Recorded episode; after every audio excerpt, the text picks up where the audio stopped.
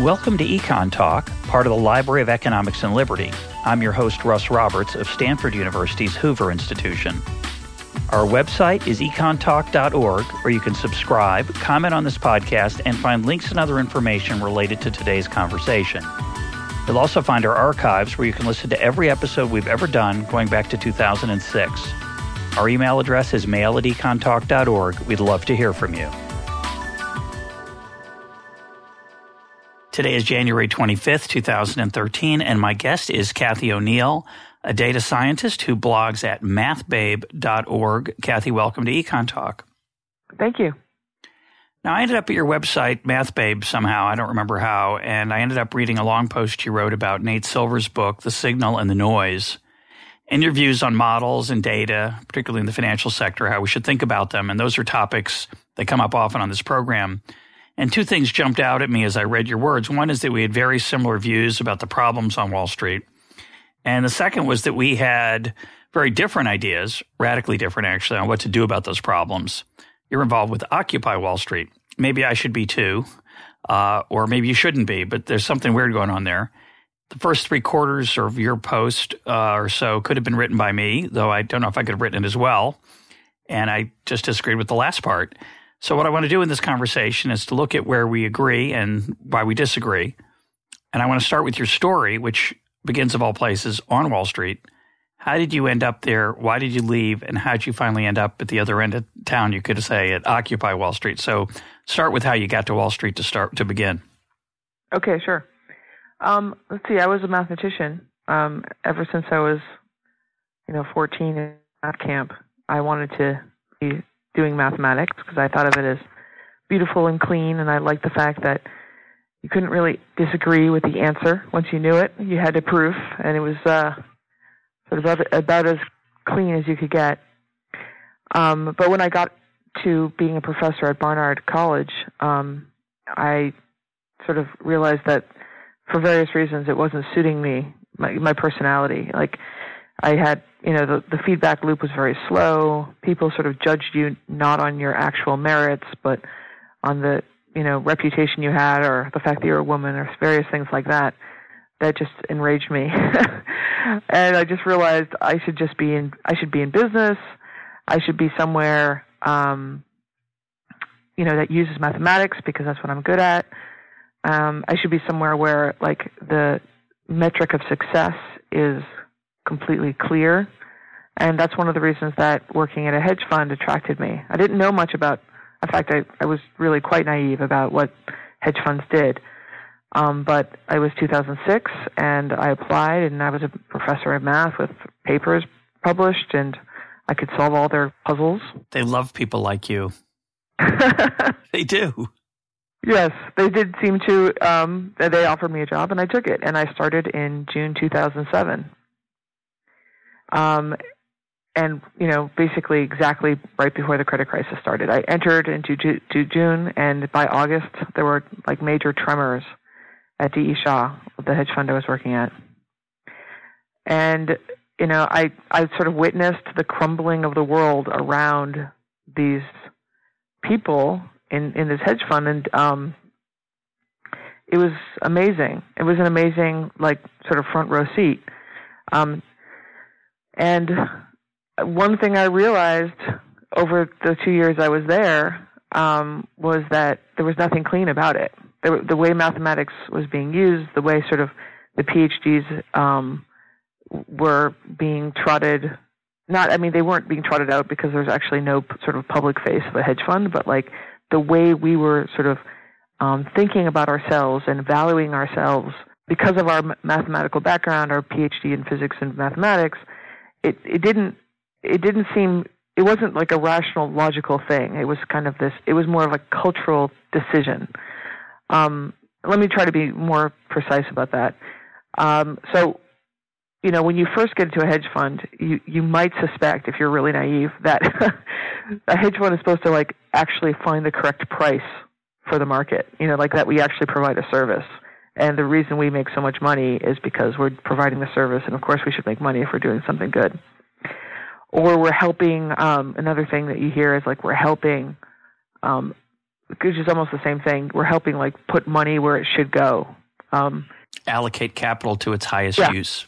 thanks, thank you very much. Yeah, it's the Um, jargon. You know, in the two years, I, I spent four years in finance altogether, as I'll say. But in the two years at the hedge fund, I don't think I've ever heard I ever heard someone say, "Let's allocate this capital better." You know, it was all about let's anticipate what dumb people are going to do, so that we can make money off of them. And it was this dichotomy, like dumb versus smart money. We're smart money; they're dumb money. We are so smart that we deserve their money. It was essentially kind of an entitlement um, and it was really unattractive to me. Um, it sort of it. I spent a lot of time at lunch trying to understand the sort of mindset of like how how does that how does being good at math you know give us the right to to do this because it's because it's legal that didn't seem right and it was particularly jarring to go through this kind of um, discussion when the the world was collapsing you know when when every kind of assumption that we were making about how smart we were actually didn't seem that smart. You know we were losing money. We were bleeding money. We had no idea why. Um, there was just this complete cataclysmic event that did not follow any of our models. Our internal models to ourselves were we are very very smart. We are very very rich. We must be you know godlike because we're so smart um, and it was just the overall thing. I, sort of the emperor has no clothes kind of event for me, and I I just didn't want to be part of it. So in 2009, I I decided, you know, now that I'm sort of an expert on um, algorithmic futures, I was at Quant in the futures group.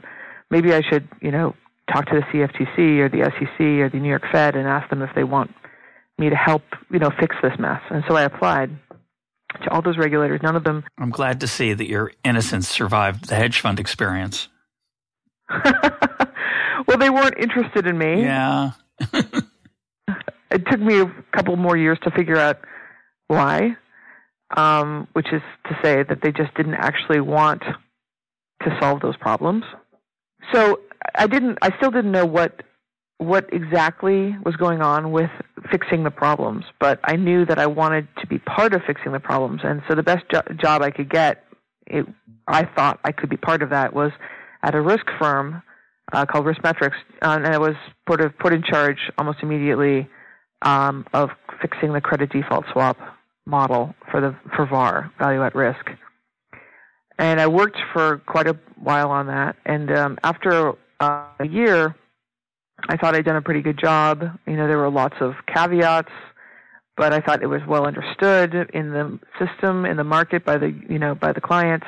Then I got put on a job where I uh, I answered the phone to the clients, and that's when my eyes really opened, and I realized that the too big to fail banks that were the clients of our risk firm were using it as a rubber stamp. They weren't even looking at the numbers. Um, and the only people that were re- seriously looking at the numbers, which were few and far between, were quantitative hedge funds that were actually sort of risking their own money or cared enough about the money that they were risking to actually care about the risk. Like that the people, the very people who really should be caring about their risk just simply didn't care. And I didn't, I realized that I could spend my, the rest of my life doing mathematically um, improved models, but if no one actually looks at the numbers at the end of the day, there's no point. And that sort of opened my eyes to a larger thing, which, you know, goes to my Nate Silver post, which is that a lot of the PhD like jobs you can get out in there in finance, especially, are window dressing jobs. You're, you know, it's basically a job. It's a company where they open their door to the client and then they sort of point to a back room filled with PhDs working furiously. They say, "Oh, don't don't worry about our product. You can have faith. We have PhDs." um, and it, it it goes two ways. Like on the one hand, the the product doesn't have to be any good because because we already have the the badge of authenticity coming from the back back room. On the other hand, like the half the time the clients are also not they don't care if the product's good. It's like, oh well, all I really need is to be able to tell my clients that I'm using products that have PhD, you know, back rooms. So it's this crazy um, farce, and um, that's that's sort of that realization made me just leave finance altogether in early 2011. So before we go on, I, I wanted to ask you about just a little bit about the culture in those places and and your reaction to it. Of course, it's easy to over dramatize moral and emotional issues after the fact in hindsight, but but my suspicion is is that when you were at lunch and worrying about the things you said you're worrying about, were you kind of alone? Um, did you find any people who sympathized with your concerns? And what do you think their attitude is toward these issues about smart money and dumb money and just being window dressing? Do you think they feel that way, or do they think you're crazy, or they're, do you think they're self deceiving? Well, there's a few issues. Like, first of all, I want to say that I never witnessed any actual illegal or criminal activity at, you know, D. Shaw. Um, what was unappealing to me about being there was the arrogance and the greed and the, you know, and the mental, the mindset that I discussed. Um, not everyone was as intense about, you know, about this idea of um, you know we're smart, so we get to um, we get to take money from stupid people. It's a certain. But I'll tell you that uh, uh, the, the the the thing I really want to mention though is that you know the people the people that were most intense about this were people who honestly seemed to me. I mean, I pitied them. So I don't want you to think it was like an intense and negative, hostile conversation. It was more like me realizing that these people were actually afraid. They were like somehow afraid. I, I sort of think of them as survivalists at this point. They probably, you know, they probably have land in Utah somewhere. You know, they they were like actually worried and would say so that that the whole system is going to break any second, and when it breaks, I'm going to have enough food and I'm going to have enough money for my entire family. Um, we're not going to have to worry. So it was kind of a bunker mentality. Um, and I honestly, I was definitely, I stuck out like a sore thumb for more reasons than one. I mean, number one, I was a woman, I was the only female quant there. Um, I was one of the few people that had children, and I also was one of the people that was hired later in life. So I already had, you know, developed my own kind of, I to- had totally developed a personality, you know, and and moreover, as a mother, sort of, I was used to being the person that created culture and the the culture there is used to like absorbing young men into the culture. So men are sort of chameleons inside a culture, and I was just simply not having that. So I never felt at all like I fit in. But I just want to throw one last thing in there, which is that having spoken to a few people from D. Shaw, even the ones I disagreed with, none of them actually ever felt like they stuck they fit in. I think that was one of the characteristics of working at a hedge fund that the the competition inside the workplace is so fierce that everyone kind of feels like an outsider all the time. Yeah, there is a certain um, macho swagger. At least that's the reputation such places have. I, I have a few friends who work there in, in, that industry, and at various times in life, they've had that swagger. Um, and um, maybe they always do. I don't know. but it's certainly something I think that's harder when you're younger, and as you say, if you don't have children, there's there's something you're a different kind of person than someone who is older with children, male or female. Yeah, and I, I just say I also was Larry Summers quant when I was there, um, and he, you know, he's a he's a like pretty fierce person, but I'm just I'm, I guess one of the things about me is that I'm just not intimidated by people. So for me, it was like an opportunity to study, you know, like major league macho behavior up close. But um, it, it, he didn't even impress me among among the people I worked with. He was kind of middle of the pack in terms of macho behavior. um, so yeah, it, but that's the kind of thing I'm talking about, where people were constantly posturing and trying to be as clever as possible and trying to best each other in conversation. So, lest our listeners uh, accuse you of a holier than thou attitude and mm-hmm. or sour grapes. Uh, do you want to say anything good about it? Yeah, I mean, one of the things I loved about it was um, the care of of statistical modeling. I mean, it was it's a craft, and they've they really taught it to me, and I really enjoyed that. I mean, intellectually, it was very stimulating. Um, And that's one of the reasons that when I left finance altogether, I started my blog because I thought to myself, this is it's almost like a guild, you know, like you go to into finance, you learn the the craft of being a quant, like a guild, but why should it be closed? Like I, I you know, so I I sort of resolved to kind of open up some of the statistical methods, and um, I've been doing that on my blog, and I've also been doing that as being a data scientist. You know, once I left finance in 2011 I needed to figure out what to do with myself and how to make money. So I, I got a job um, as a data scientist in tech, and I realized that a lot of the quant skills I had developed um, were very translatable into, you know, modeling, not with um, financial data, but time series or something, but rather with like cookies, trying to predict whether people are going to click on an ad and whether they're going to purchase. So that stuff is it's almost the same underlying statistical methods. I'm sorry, I lost you. You said translated into what? To translate my quant skills into data science skills. Uh huh. Now, one of the things you said that is a little bit horrifying, but not particularly surprising to me, and and maybe it's my bias or yours, so I'd like to hear you clarify it. Is uh, you said when you were answering the phone at, at Riskmetrics that you'd get these calls from the clients, the too big to fail banks, and um, you had the feeling they didn't really care about the data and the models. They just wanted to hear the answer and move on. Now, it just obviously that could be because they're not sophisticated enough to understand it. That's what they're paying you for. And could you elaborate on that and and and why you think that was the case? Because usually when you sell somebody something, uh, they want to make sure it's good. they don't. They're paying for it after all. Um, so what? Where did that? Where does that feeling come from, and what do you think was going on there? Well, that feeling came directly from the kind of questions that people that the people who were in charge of the risk reports from the too big to fail banks would ask when they called. They would ask questions like, "Could you make this font bigger? Could you change this from blue to red?" You know, they'd care about the look of the report rather than what the actual numbers were. And moreover, like, you know, th- there were models they used that we later found out were broken and were given giving actually nonsensical numbers, but they didn't notice.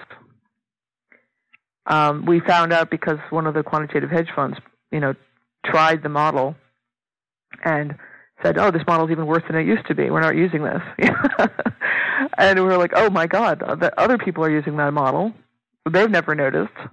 I mean, you, you definitely get a lot of evidence when you're on the phones with the clients. You get a lot of evidence about what they, they're looking at the actual report.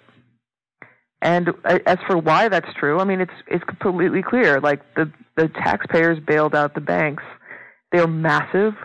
No one person understands the actual portfolios involved. By the way, not all the portfolios were even on the system because they had, you know, just too much stuff going on at those banks. Um, and a given person in the risk office does not feel personally liable to understand what's going on. And that was clear. And why should they? Yeah, and, and that to me, those incentives are clearly the root of the problem. Um, if you don't have the incentive to pay attention, you won't. Um, so that's kind of straightforward. Although others might argue it was just simply a, failure of command and governance, and we, we can get into that maybe a little bit. But let, us move to your comments on uh, Nate Silver, and don't want to pick on Nate Silver. He, um,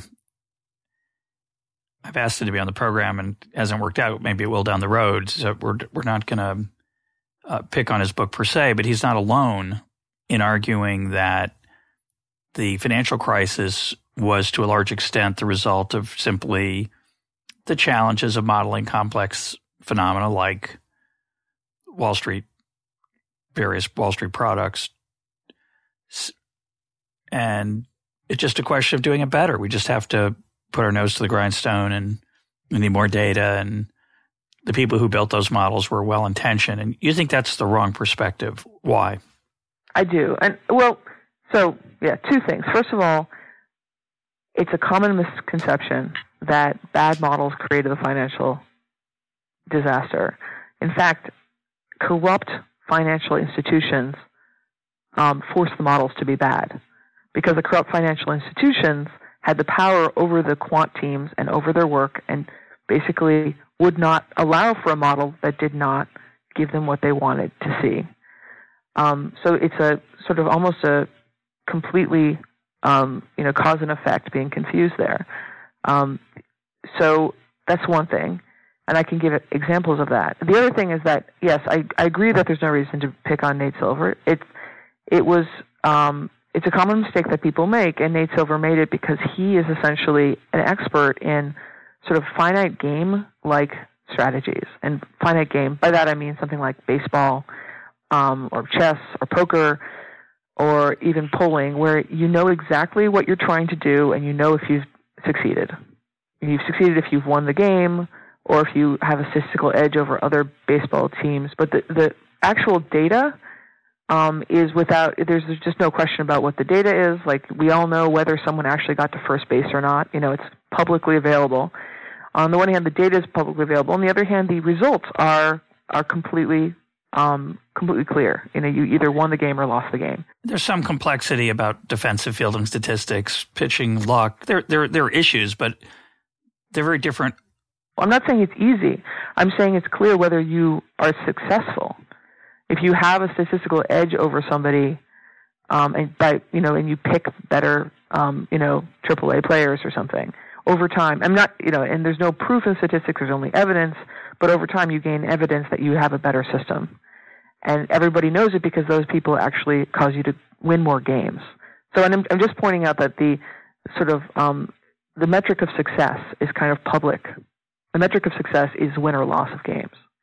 And similarly in chess, you win the game or you lose the game. In poker, and same thing. In polling, you predict what's going to happen in the poll in the election.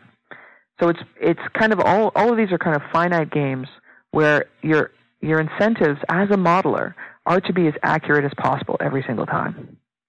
Whereas uh, in finance, and this is where he sort of that Nate Silver and other people generalize to a place where it's not a finite game, it's actually an incredibly complicated game inside a political system with lots of pressures. Um, in that system, your incentive as a modeler is not necessarily to be accurate your incentive can be to not get fired or to get a big bonus. Um, you know, and that isn't often, in fact, what your your incentives are.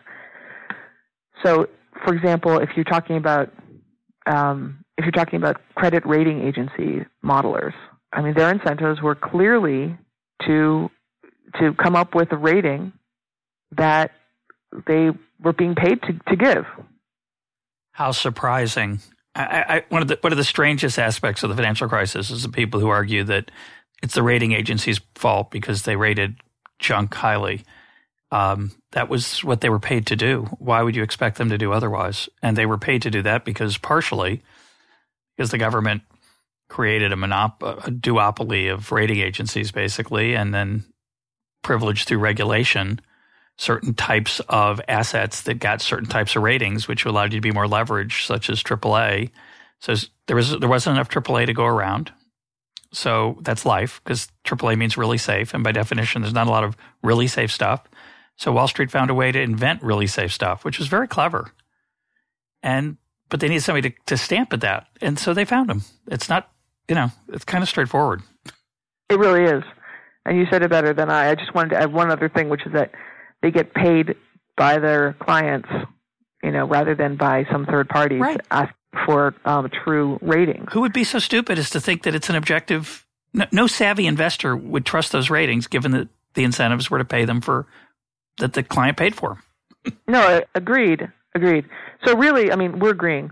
Um, really, what I'm calling for with this post and with many other posts on MathBabe is for people just to to be more skeptical to, just to be more skeptical of systems because, in my opinion, systems like like the credit rating agency within the financial system, um, they are models. In some sense, they're just they're not mathematical models; they're political models, but they are modeling like how can you make a financial system with uh, with trust so that you don't have to do your own due diligence. So that's what that model is, and it's a it's a bad model. It's really misleading. Um, but I would also like to people to be skeptical of the underlying math models. But understand that there, that it's all about the incentives within a system. Um, that the the underlying math models might be bad, but the, there might be a slightly larger model um, within that system that's actually working very well for some people.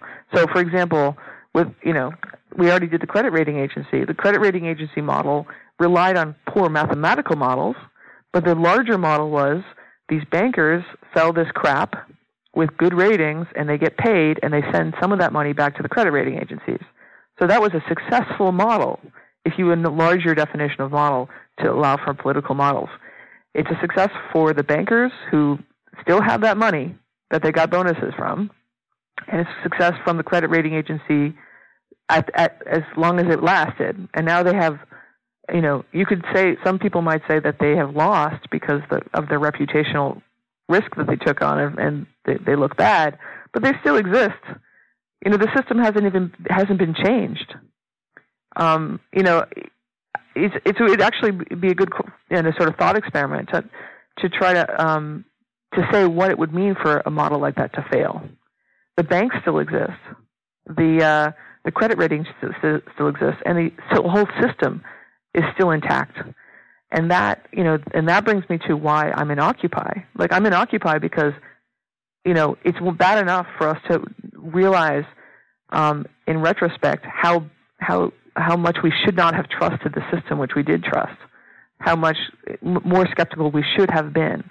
But it's another thing altogether to allow it to continue to be so ridiculous, and not to now um, demand for a, a, a better system. I, I, just want to add a footnote to that, which is uh, even uh, executives whose banks got swallowed up, such as Jimmy Cayne at Bear Stearns. You hear, well, you know, he lost at the peak of the crisis. He was before the the peak of the market. He was worth about 1.5 billion with a B. And then after the crisis, after Bear Stearns was sold to J.P. Morgan Chase, he was stuck with a mere 500 million. So the claim is he lost a billion dollars. So obviously he paid a price. But he didn't plan on losing a billion, and Jamie Dimon didn't. Other people who rolled the dice didn't. And the point is that in the run up, he got to keep 500 million. That's really not a bad day. Um, and he says so. You know, he says not really anything awkward about his lifetime uh, achievement when you can pocket $500 million. So his price was it was a pretty good deal for them. Those who quote lost and those who gambled and won. Not only do they get to keep the billion plus, but they get to swagger and feel good like they went like they did, and feel smarter than those other people. And um, that was the game they were playing. And there were some winners and losers, but the losers aren't on the street. It's just it's 500 million is not is not on the street. It's uh, no. it's a pretty easy life and it's it's continuing now. I mean, look at Jamie Dimon, who, you know, apologizes for the London whale, and then says, "Oh, but we had record profits this quarter, so everything's okay." I'm, I mean, he didn't actually say the "so everything's okay" part. I'm throwing that in because that was kind of an implied idea. And you know, I just want to say to Jamie Dimon, no, actually, the fact that you guys have no controls and that you are highly profitable is exactly consistent with this system not being fixed and with the taxpayer payer bailout continuing. Yeah, well, he's gambling with my money, so it's um and yours. Talk. And you mentioned trouble, which means he only got eleven million dollars instead of twenty two million dollars this year. Thank you. Yeah, That's tough. a serious punishment. Uh, what explain what the London whale is, and um, I want to comment on that. Go ahead. So there was an office in London called CIO, Chief Investment Office, part of JP Morgan Chase, that was supposed to literally just prevent to they're supposed to hedge their portfolio, so to prevent losses in their in in the bank. That was their only job. It's supposed to be the safest office in the bank. And instead of being safe, they actually lost billions of dollars. I don't even know what the current amount is something like nine billion dollars with a B, um, and it, you know they basically cornered a part of the credit default swap market, and people realized it. So you know they, it, but it doesn't really even matter like what. And by the way, you know it also doesn't really even matter um, whether that was intentional or not. Like some people claim that, you know, well, the Dodd Frank bill might have made it a little bit harder to make proprietary trades, so they were hiding proprietary trades in the CIO office. That's possibly true. I would give that a 75% truth. It, but it still doesn't matter because it just shows you that there's no controls in that bank. That Jamie Dimon does not have control over his bank, um, and you know we just and that you know no too big to fail bank is small enough to be understood and to be controlled. But moreover, like the scary part of it is like I you know I would love to stop thinking about Jamie Dimon because like sincerely he's a jerk and I would I just I'd love to stop being in charge of thinking about that guy and all of his jobs right, and how he and why should you? You could argue he lost 9 billion dollars of his money that that's his problem just like uh, any business that makes a bad decision that that's the whole beauty of the business world you make good decisions, you make a lot of money. You make bad decisions, you lose money or you go out of business, and that's their problem. Let them fix it.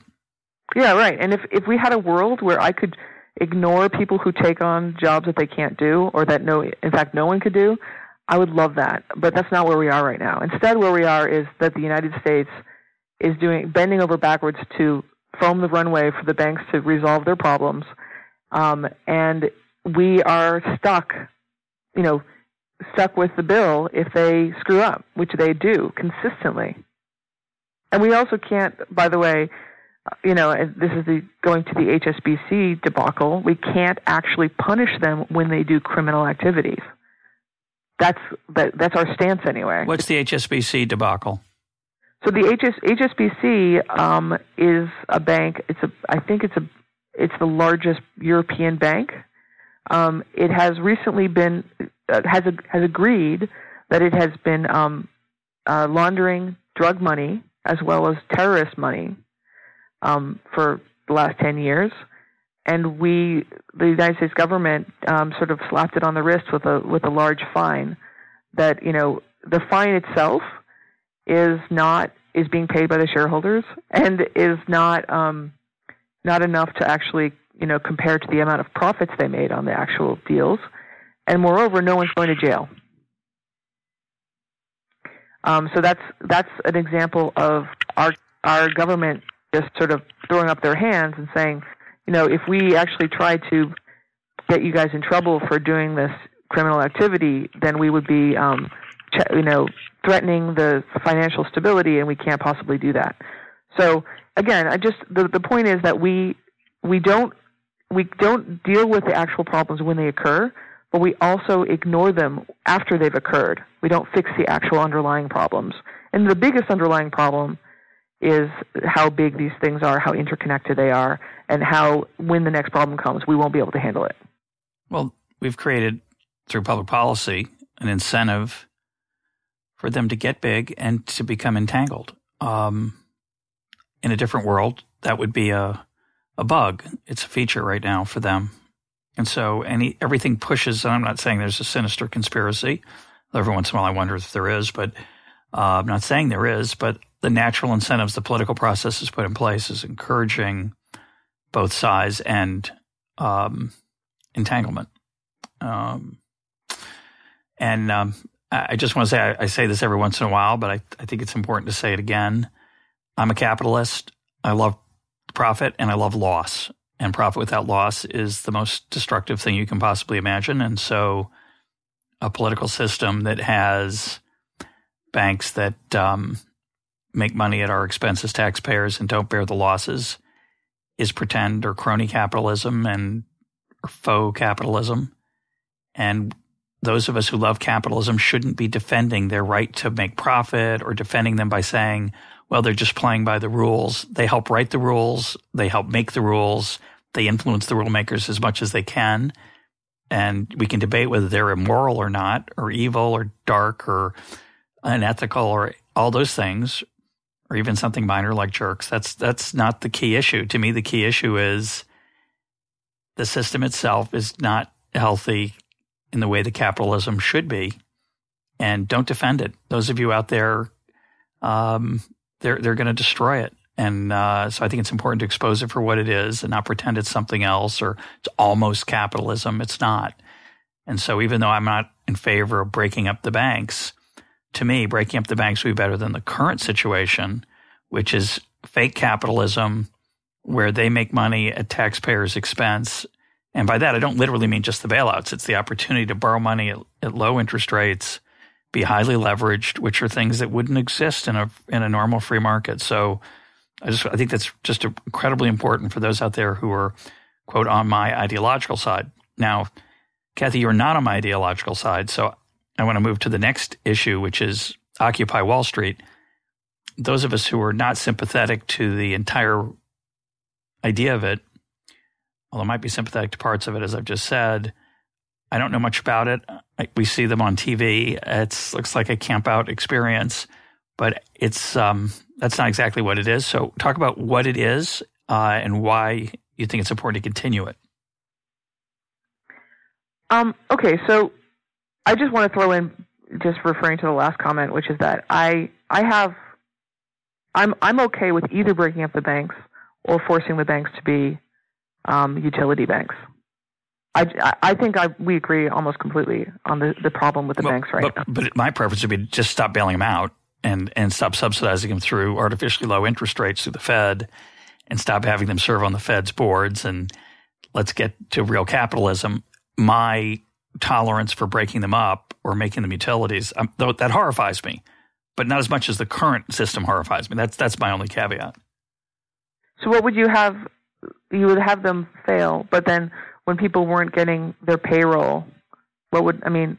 There would be problems. Yes, there would be. There'd be pain. There'd be pain and suffering, and uh, just like we have pain and suffering now, the question is who would pay for it and uh, how long it would last and whether it would repeat. So, in my view, the current system is poised to be a continuing boom and bust of irresponsible decision making. And, and I would add this part is equally depressing and hidden, equally hidden, which is that as we joked about earlier on, that you, you weren't, you didn't feel like you were allocating capital to its highest use. Uh, we are explicitly have a system, we have a system that explicitly allocates capital not to its highest use. We've just spent trillions of dollars building more houses and bigger houses over the last 10 year, 15 years.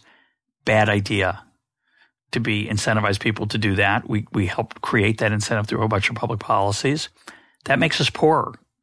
Capital is scarce and valuable, and we treat it badly.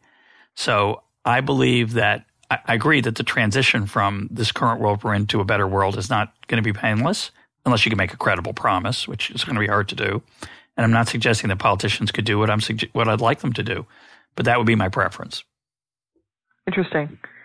I'm, you know, interested in that idea. I think the difference between you and me is that I, I worry about. I, I mean, I worry more. Let's say it this way. You can, you can just, you can t- disagree. I worry more about the average person who has nothing to do with the financial system, has nothing to do with that mess, and is not going to um, get paid. And by the way, like the system as it is now just sucks.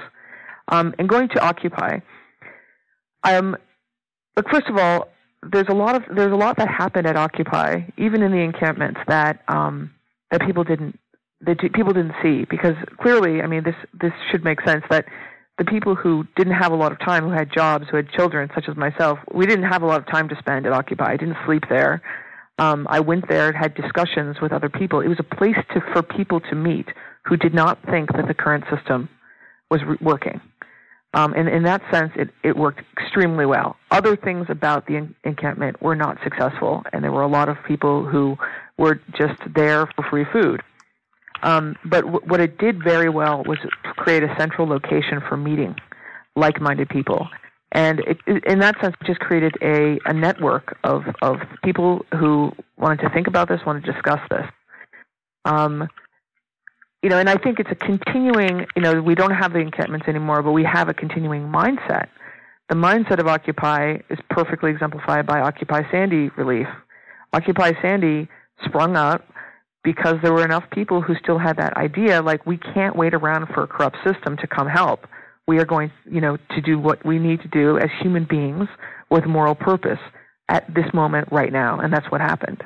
And that's that's the beauty of Occupy. It's not, and even if its name gets changed, it's it's going to continue in my generation and the generation younger than me, like as This is something that has nothing to do with corporate America. This is not government controlled. This is because it's a good idea we're doing this. So for me, Occupy is kind of a wonderful thing. It, it's a little bit of a hippie thing, but it's that doesn't mean it's a bad thing. So why would I, as a, um, I just have to mention, by the way, I think we're equally concerned about average people. I think the current system over the last 10 years had a brutal effect on average people. It encouraged people to buy houses that they thought they were going to be able to pay back and they could, loans they couldn't pay back. Um, it's destroying savers, incentives to save.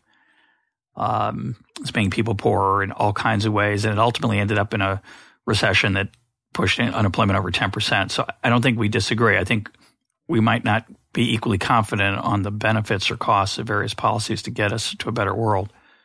But, but let's go back to Occupy. So, what is what would keep if I if I were you you, you go to regular meetings still, correct? Yes, I, I, we have weekly meetings for the alternative banking group. And what do you do there? Would I be happy there, or would I be I don't uncomfortable? know. I think I think you'd be interested. I would be interested in, in having you. Um, we we talk about um, latest outrages. We'll talk about HSBC. We'll come up with events um, planning. Um, you know, we have various audiences for our group. We have um, we've been putting a lot of public comment letters together um, for the Volcker Rule and for you know general Dodd Frank issues. We've been writing letters. We've so you know for public consumption um, to you know the senators, asking them you know to get a good Treasury Secretary, somebody that doesn't represent the banks. We're trying to set standards of that I think you could get get on board with.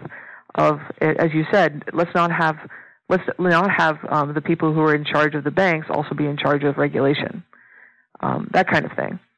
So and we talked about uh, how we could how we can um, educate people. And to some extent, I really think the education portion is over. I feel like I, I really haven't met people recently that don't understand that the system and the financial system is corrupt. Um, they seem to be doing their job for us. I mean, our job for us, in the sense that you know we want to talk uh, in two senses. Well, the first is that we want to explain that this, you know, the system hasn't gotten better, and we don't have to because you know HSBC news comes out, and then most recently we've heard that Deutsche Bank is getting in trouble for manipulating the energy market in California um, in 2010. You know, these are things that happened way after the London whale, way after the credit crisis. So it's just they're ex- they're just example after example of things that are happening now, so that we can see that the system is is still messed up. The other thing is that it's no longer an Occupy issue. I read uh, articles on Bloomberg and the Wall Street Journal on a daily basis um, that I did not read five years ago about the moral bankruptcy of the current system. So I feel like the education part is somewhat, um, you know, we could put a little check mark next to that. I think what we're trying to focus on in Occupy is what do we do? How do we, uh, what are the pressure points of policymakers? How do we get you know average people to um, feel empowered to to to demand change. Um, we've had um, Sheila Bair come talk to our group. We've had Neil Barofsky come talk to our group. Um, I'd love to get Elizabeth Warren come talk to her. She claims to be the godmother of Occupy, so I'd love to talk to her. Um, we want to hear from those guys in terms of you know their insiders um, to Washington. Like how do you how do you actually get something done? And I, I know that's a huge question that every, everybody would like to know the answer to that. Um, so that's one issue. But the other issue is how do we get the 99% to not just be disgusted with the system, but demand a better system? Yeah, well, you know, I interviewed Neil Barofsky for Econ Talk, and we talked about your naivete earlier, and he he, ex- he displayed his as well. Like he displays it in his book. When he went to Washington, I actually thought that the people who work there would be trying to make the world a better place. He found a lot of them mainly cared about what their office looked like. Um, and I think, you know, obviously there were interesting issues here of not tactics, but what can be realistic about fixing a system that where all the incentives are not so healthy. It's easy to say, well, we just need to change the incentives, but the people who are in charge of changing those incentives, kind of like the current system. It serves them, and it's not obvious how you um, solve that. One way you solve it, it seems to me, is outrage or disgust. And I'll half agree with you about the education idea. I do think we've made some progress on education, but I'd say one of the groups we've made the least progress with is my profession. Uh, economists generally, there are exceptions, obviously, but a lot of economists think that the bailouts are a good idea, that we didn't have a choice, that we shouldn't endure any pain, that the Fed is necessary, that the Fed does crucial work in keeping the crisis from spinning out of control. And of course, economists, I think, are compromised in their ability to speak openly and honestly about these things because they have a, financial incentive like everybody else, most of them, many of them. And so I'm, I think the average American makes is going to make it their the attitudes of the average American is going to make it harder for the next generation of politicians and secretaries of treasury to send goodies to Wall Street, but a lot of the elites I think are very tolerant of what Presidents Bush and Obama did, and I think what they did was awful.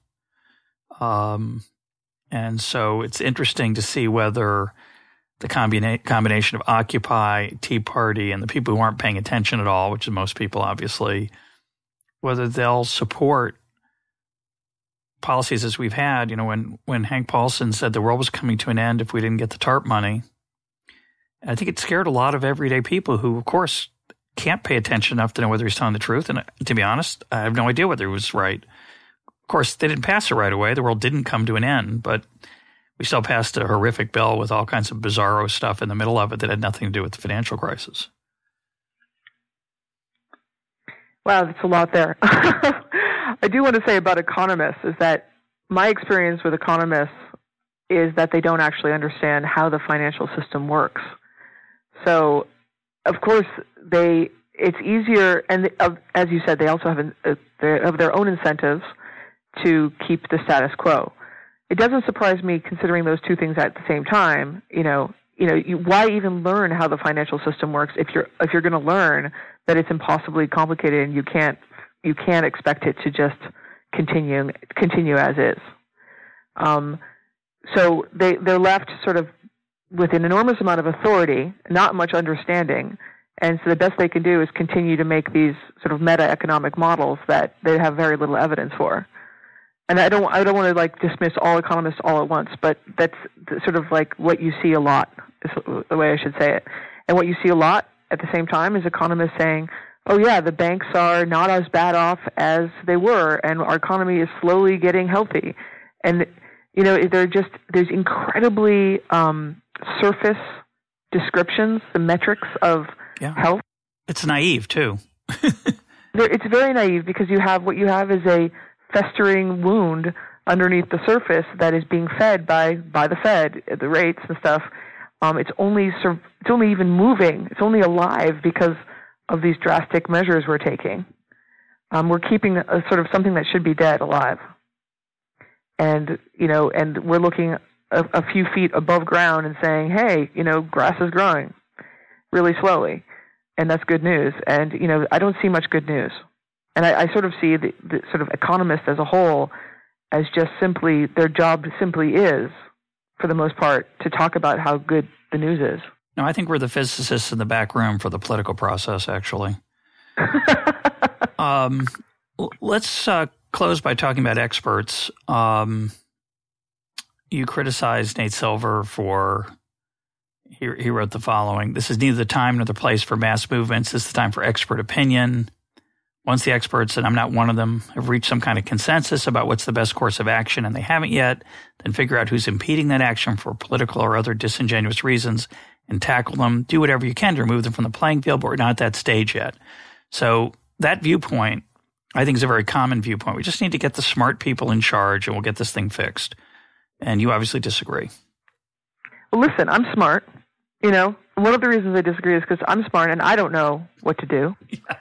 Um, and, and, and I know a lot of and I know a lot of smart people who also don't know what to do, and I, lot of, I know a lot of slightly less smart people who claim to know what to do. Um, and you know, so really, what it comes down to for me is uh, I want I want there to be a strong way of of asserting I don't know. I want there to be like a like a really macho approach because I think macho is kind of a key element in all of this. You know, you don't get listened to if you're if you're unless you're screaming, right? You get listened to if you're screaming the world's going to end or the world's going to be great. That's the that's what's called news. Or I have the answer. I have the answer. And if you're saying I don't know the answer and we have to think about it and we have to make sure the incentives are right and we have to make sure that um, the average person is protected from starvation and it's going to be hard and the people who are in power now are going to have less power and they're going to have less money that doesn't sound like a very you, you just don't get play on that but i do think that um, you know the i don't know somehow needs to needs to have more cultural um, weight. And i think part of that is starting with that's how i've just i've chosen to start. I've chosen to start by saying distrust the expert. Just to be a skeptic. I want to first promote skepticism. Because once people sort of look under the covers to these these mathematical models or whatever other models, political models, they realize that people are inside those those systems are simply acting in their own best interest almost all the time. And then people will start saying, "Wait a second, that's that's not working. What should we do?" And that's when they they will come to, you know, in an ideal world, they would come to this moment of I don't know and they'd admit that they don't know, and then we'd actually get somewhere with our conversations. Well, I don't know is sort of the watchword of this program. Um, as longtime listeners know, it, and it's if you want to dress it up a little bit, you can uh, dress it up in Hayek's 1974 Nobel Prize address, "The Pretense of Knowledge." I think there's a lot of pretense of knowledge, but when you um, when you said that, I about admitting you don't know, I was reminded of the Second Coming by Yeats. We don't get to quote Yeats much on this program, so I'm going to read the first um, the first verse. Turning and turning in the widening gyre, the falcon cannot hear the falconer. Things fall apart. The center cannot hold. Mere anarchy is loosed upon the world. The blood dimmed tide is loosed, and everywhere the ceremony of innocence is drowned. The best lack all conviction, while the worst are full of passionate intensity. And that last line, of that verse, the best lack all conviction, while the worst are full of passionate intensity. That to me is a big problem we have with experts. Yeah, and we have um, we have a lot to, to do. We have a lot of skepticism to sow, and then we have a lot of um, coming to the, the realization that we have to rethink this, and then we have a lot of work to do to actually fix it. And um, it's going to be it's going to be interesting to watch. And I think personally, I think this it's not going to really start happening until we see another crisis. I think that's plausible. Um, the only interesting question for me, you know, if it's if that crisis is 25, 30, 40 years away, I don't think it'll have much of an impact. If it's three months, three years away, I think it'll have a huge impact. Um, as well as this lingering economic mediocrity that we've got right now and the high unemployment rate, I think is still is still part of the part of the problem and part of the I think signal that people are taking that that things are not healthy really, even though people might say they are. I've got my eyes on Spain. Why? Well, I just feel like there's kind of two universes. And it's not just Spain, but Spain is where I'm looking. There's like the the diplom- diplomatic economist leadership universe where they constantly have meetings and then there's like the street and it's just a it's a totally different place like like agreements that you make up in the in the diplomatic regions just what does that mean to a person who who's doesn't have a job did everything right went to college can't find you know can't you know get married and have children and can't find a job you know what does that mean to that person and you mentioned Spain because their unemployment rate is 26%, I think. Right, exactly. And the youth unemployment rate is even worse. And I just feel like that's going to blow. And that's going to have a lot of repercussions. I don't know when, though. I, and I don't know it's going to. I, I, I guess my my feeling is that it's it's it's certainly keep worth keeping a look, keeping a watch on. Well, those diplomatic meetings, those politician meetings that you're talking about, of course, those are exercises in pretending that you know everything and you have to put the brave front on it and smile and say, you know, how it's going to work out and everything's fine. And you're reassuring constantly. Illusion of control, illusion of understanding. So, you know, for me, the lesson is we need a different political system, one where there's less power for those people and more power out here. Um, that's also where I think my views and yours probably dovetail, but we might have a different ideal of what that might represent. Yeah. You want to say anything about your ideal? What your what your financial what your what would be your ideal relationship between say government and the financial sector? Well, I certain I don't know exactly what it, how it would look because I actually have I, I don't have a specific um, framework in mind. I have there's plenty of frameworks that what I would be happy with. I can let me characterize frameworks that I would be happy with. One where um, you know there was there's actual separation. So Sheila Bair actually came up with this idea as a demand for Occupy, which I think is a good one. Um, where you you know if you work as a regulator you just never you never work as a banker. Like there's a strict line, and you've you've said I'm I'm a public servant. I'm working for regulation, and I'm never going to go work for the bank because the you know revolving door is an enormous problem. This is this is the Bair rule. and the lobbyist, of course, is a different kind of revolving door problem, where you have people working on the behalf of the banks, and then there are also they have lots of connections with politicians, so they could be ex-politicians, for example. Um, and you know, there I would I would love to see much stricter rules on how much money banks put into lobbying. I'd actually even better. I'd love to see banks say, "Hey, nobody trusts us. They think we're bad guys. We're going to stop lobbying. We're not going to put any more money into lobbying." That would that would go a long way to helping me start like forming a trusting relationship with banks again. Yeah. Uh, I don't shame. Shame would be a good thing. Um, and it's remarkably scarce in modern America. Right. So bring back the shame. I mean, for me, Occupy is a moral issue. And that's why, as a, you know, that's why I'm kind of, I consider myself kind of a perfect person to talk about the emptiness of mathematical modelers, modeling. As a mathematical modeler, I can tell you it has nothing to do with morals. You can model anything you want, and you can make it fancy, and you can make it, um, you know, Markovian, and you can put, you know, uncertainty into the model and make it sound like you've done all sorts of things. But in the end, we're trying to make decisions about people's lives, and it's a moral decision. It's not a mathematical decision. Mathematical models are most, for the most part, not useful, and it shouldn't be used. Well, I, I couldn't agree more in, in the sense that it is it is possible that the best solution to all of this is better morality, more shame, less exploitation of the system. I know the incentives are otherwise, but we don't respond to every incentive we have. It's sometimes a bad idea to do that. It doesn't may be natural, but it's not good. And um, it's by far the cheapest way to monitor bad behavior is morality. And if we don't get closer to can't depend on people to be moral. Say again. Just, I, at this point, I I'm no longer willing to assume that people will oh, act moral. Oh, I couldn't agree more. But if I want to think about what might lead us to a better world, it would be a world where people felt guilty about exploiting such a system as we have. That would be much mm-hmm. better than trying to change it politically and it's just a, diff- different approach we might you people like you and I might think about as a way to um, make the world a better place. We're always thinking about the political solution, either more government or less government, as a way to make it better. And um, some of what we need is uh, not better human beings, but human beings with maybe a little more a culture that we inhabit that maybe would have more shame and guilt at taking advantage of other people.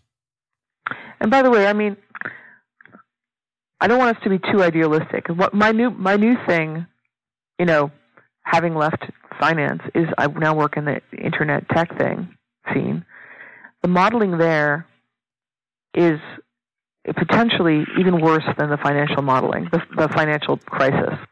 The amount, the the potential for affecting people's lives negatively, and you know the predatoriness of the modeling and the secrecy of it make it it's a kind of a really toxic combination in my in my opinion. Like on the one hand, you might have enough public outcry from Occupy and Tea Party and other people about bailouts.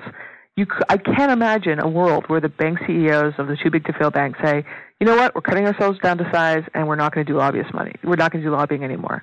I can kind of imagine that. What I cannot imagine is the people who work on the dark side of the of information warehousing on the internet that are selling information about people to make a quick buck, saying, "Oh, I shouldn't do this because it's not a good idea." That's not going to happen. I mean, and that's where we might really differ because I I would be call I am calling for strong privacy data privacy laws that to disallow that kind of behavior. Right now there's basically no regulation on information on the web, which means, you know, you can buy a, pers- a persona of a of a random person from a data where from a data information um, seller, um, and you know that person has no no like legal justification to prevent you from doing that. So you know, my here's an example. If I'm an insurance and I want to get you know I want to do the best job I can in pricing somebody's um, benefits, I'm going or policy. I'm going to get a, um, you know, I'm going to see what they've been searching for. Have they been searching for HIV treatment? Have they been, you know, buying buying a, you know, wheelchairs? Like I can figure out a lot about somebody Order, by looking ordering at their a lot web. of French fries from Peapod. exactly. Or yeah, exactly. Uh, Buying cigarettes or something. Yeah. The point is that um, at this point, we're, there's just no pushback to exploiting people's in you know private behavior. Um, and that'd be one thing if it was just uh, who who do I want to offer um, a deal for like going to Miami on the on on United Airlines, which most people think about when they think about this kind of segmentation uh, modeling on the web. But when it comes to things like insurance, you know, it, it it sort of it actually defeats the purpose of insurance, which is supposed to be pooled risk. If I if I'm as an insurance provider, I can actually pinpoint exactly how risky you are and then charge you accordingly. Then I'm going to be charging the very people who need insurance the most, and it won't be insurance anymore. Well, I think that that's a long and interesting topic, maybe for another time. I th- I do think though that your point about skepticism about the ability of people to self monitor their misbehavior is probably correct, and it ties into the earlier point you made, which is if we had a little more transparency about in education about what's going on for the prominent people, at least there would be some hope of shame uh, rather than the, those folks getting honored. So I think that's where uh, maybe there's some hope. Yeah. Well, it's, I, I'm not going to wait too long for Jamie Dimon, but I just don't think that guy has shame. My guest today has been Cathy O'Neil. Cathy, thanks for being part of Econ Talk. Thanks, Russ.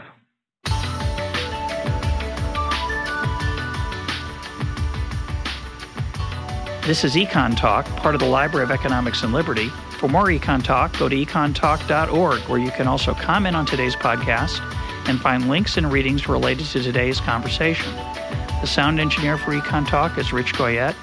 I'm your host, Russ Roberts. Thanks for listening. Talk to you on Monday.